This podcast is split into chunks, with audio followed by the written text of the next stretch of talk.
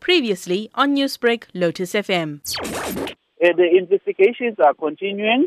Uh, no arrest has been made at this stage.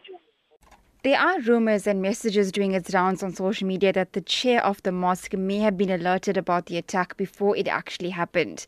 Is the police investigating this at this stage? Uh, we cannot co- confirm or comment on the speculations on the social media.